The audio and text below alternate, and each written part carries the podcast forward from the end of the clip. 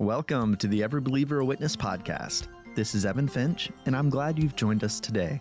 I believe you will be blessed as Dennis shares What to Do When a Storm Hits, Part 5. Others are watching you. I'm Dennis Nunn. I hope you've been listening to these. If you missed one, I encourage you to go back and pick it up because we've been talking about principles and truths that we want to know and be aware of and rely on when a storm hits. And that is, we saw everyone goes through storms. No one's exempt. Unbelievers, believers, doesn't make any difference. And a lot of times when we're right in the center of God's will, because we've been looking at the story of Jesus and his disciples on the Sea of Galilee in this major storm when they thought they were going down and Jesus is asleep and they wake him up. And in this storm, we've seen that it wasn't just one person that was going through a storm. It wasn't even just this one boat, but there were many other boats that were with them.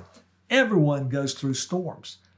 Number two principle remember, if you're a follower of Jesus, if you've been born again, if you're a child of God, Jesus is in the storm with you. I was showering this morning and I was kind of in my mind going through what I was going to say. And I was thinking back to when I was a very young child. And if I was in a situation where I was apprehensive or fearful, if my dad had his hand or my hand in his, or if my dad held me, or if my dad had me on his shoulders even, then I felt very confident and very secure because of, of having my father there. Our Heavenly Father, the Lord Jesus Christ, the Holy Spirit, the Godhead, they are with us. Never leave us nor forsake us. And so when you're in the storm, just remember Jesus is in the storm with you and he cares for you. So, therefore, in a storm, it's a time to grow and show our faith. We live what we believe, all the rest is just religious talk. And remember, a major part is believing God cares. The question the disciples asked when Jesus said, Do you still have no faith? Remember the question? Master, teacher, don't you care? He always cares for us. And today we come to the last principle how we handle a storm is a powerful, powerful witness. In verse 40, Jesus said, it says, and he, Jesus, said to them, Why are you, that's plural, afraid? Do you still have no faith? You see, I've often thought, all these guys in the boat, if there had been one person who would have just been strong, who would have just been a person of faith, perhaps his faith would have impacted the others. But I do know this fear is contagious too. And how we handle a storm, if we're fearful, that's going to impact others around us. Um, and, and other people are watching us. Your coworkers, your family members, your classmates, uh, your fam- if they if you say I'm a follower of Jesus, they're looking to see how you handle things in your life. You may have heard the story entitled The Yellow Light. The light turned yellow just in front of him. He did the right thing, stopping at the crosswalk, even though he could have beaten the red light by accelerating through the intersection. The tailgating woman was furious and honked her horn, screaming in frustration as she missed her chance to get through the intersection, dropping both her cell phone and makeup and also her coffee. As she was still in mid rant, she heard a tap at the window and looked up into the face of a very serious police officer. The police officer ordered her to exit her car with her hands up. He handcuffed her, took her to the police station where she was searched, fingerprinted, photographed, and placed in a holding cell. After a couple of hours, a jailer approached the cell and opened the door. She was escorted back to the booking desk where the arresting officer was waiting with her personal effects. He said, Ma'am, I am very sorry for this mistake. You see, I pulled up behind your car while you were blowing your horn, flipping off the guy in front of you, and cussing a blue streak at him. I noticed the What Would Jesus Do bumper sticker, the Choose Life license plate holder, and the chrome plated Christian fish emblem on your trunk, so naturally I assumed that you had stolen that car. Now, I hope that description will not be true of me or you when we don't make it through a light.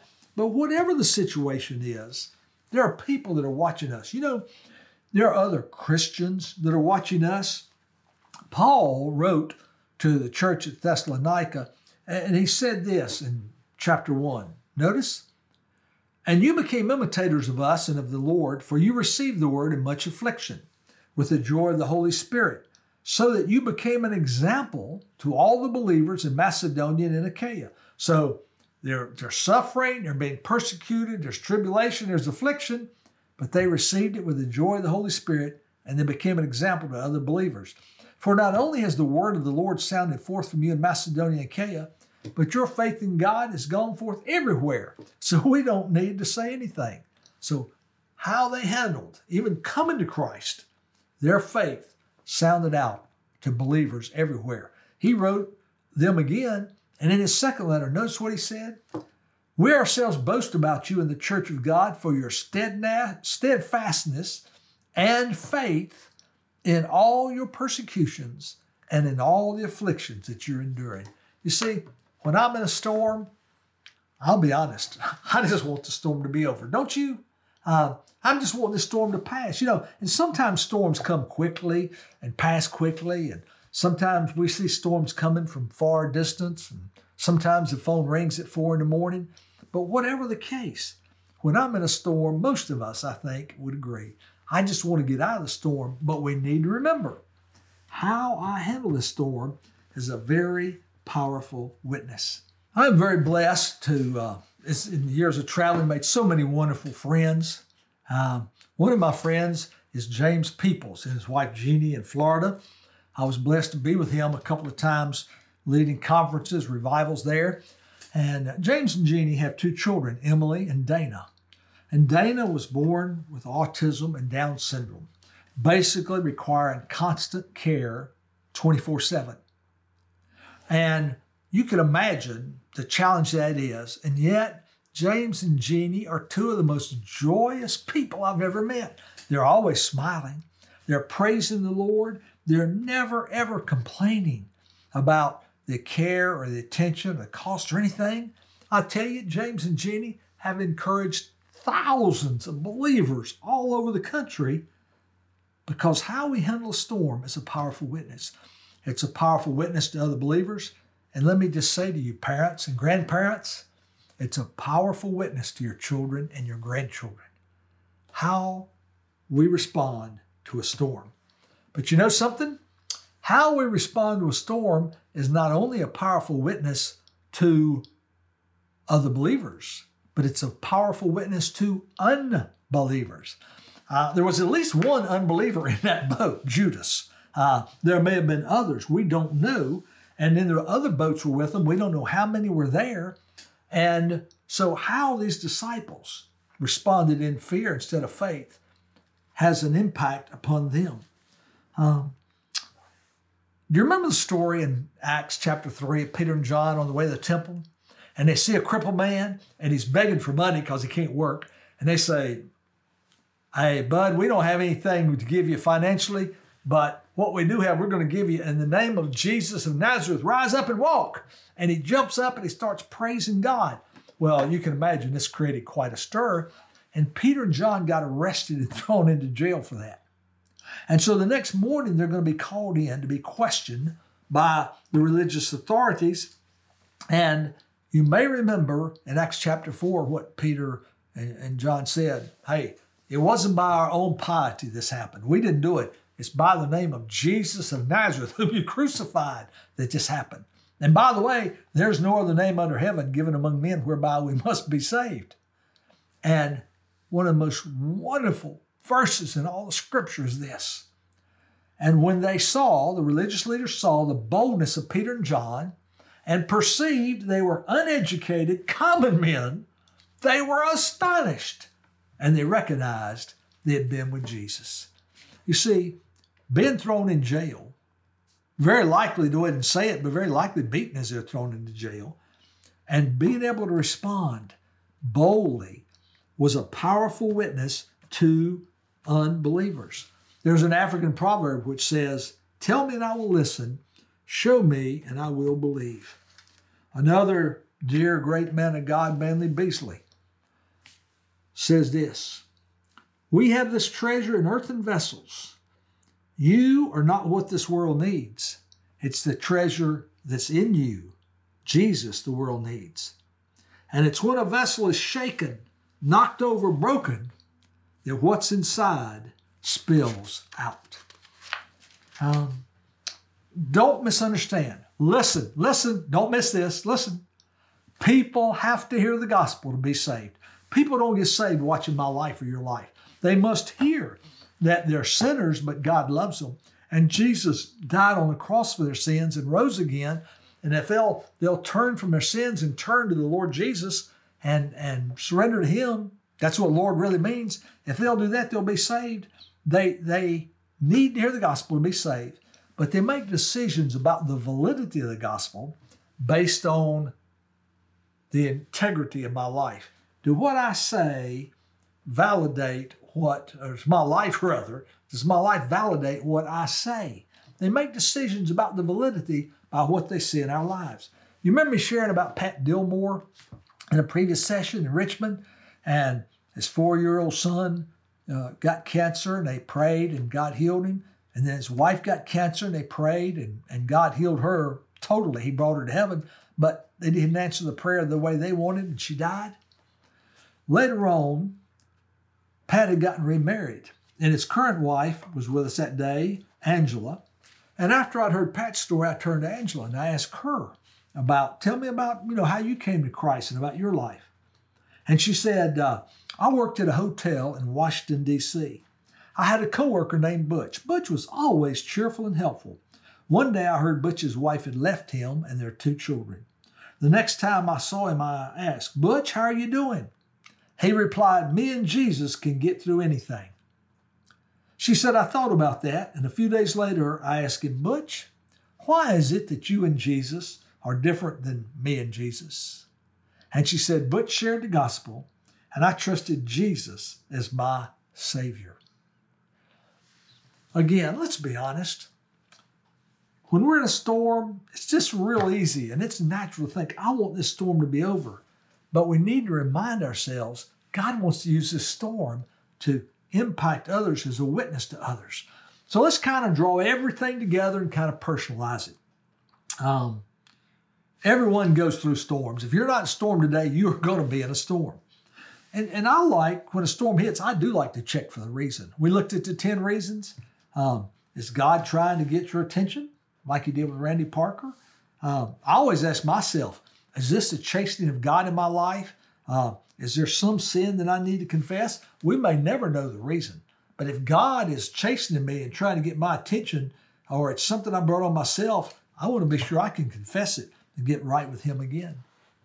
Sometimes uh, storms are for the glory of God um, versus the health and wealth message that so many preach. I'd love for Benny Hinn and Joel Osteen and Kenneth Copeland to been there when Jesus healed that man who'd been blind from birth. He wasn't blind from birth because he didn't have faith to be healed. Jesus said this man had gone through years and years and years and years of blindness because it was for the glory of God.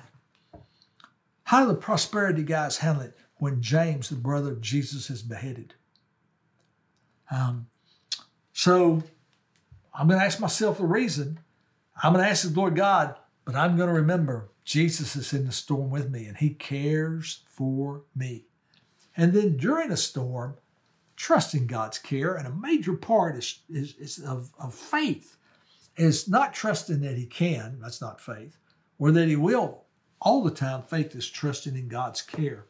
And remember, how you and I handle a storm is a powerful, powerful witness.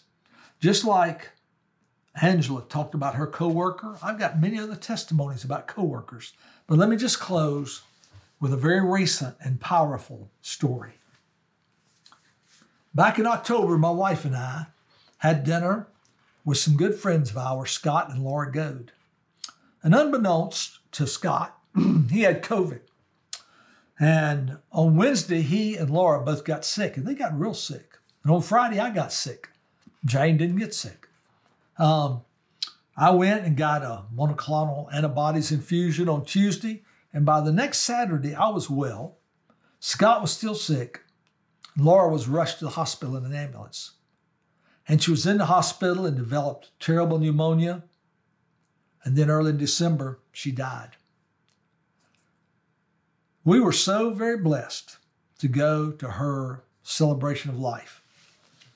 Laura Jean Dibble And what a blessing Scott was. I wish I'd saved every text that Scott sent when he was asking for prayer and expressing hurt and pain because you see, we're trusting God. That doesn't mean we don't hurt. But, but when he was doing that and expressing great trust in God, and then this is what we received at the commemoration of life service for Laura.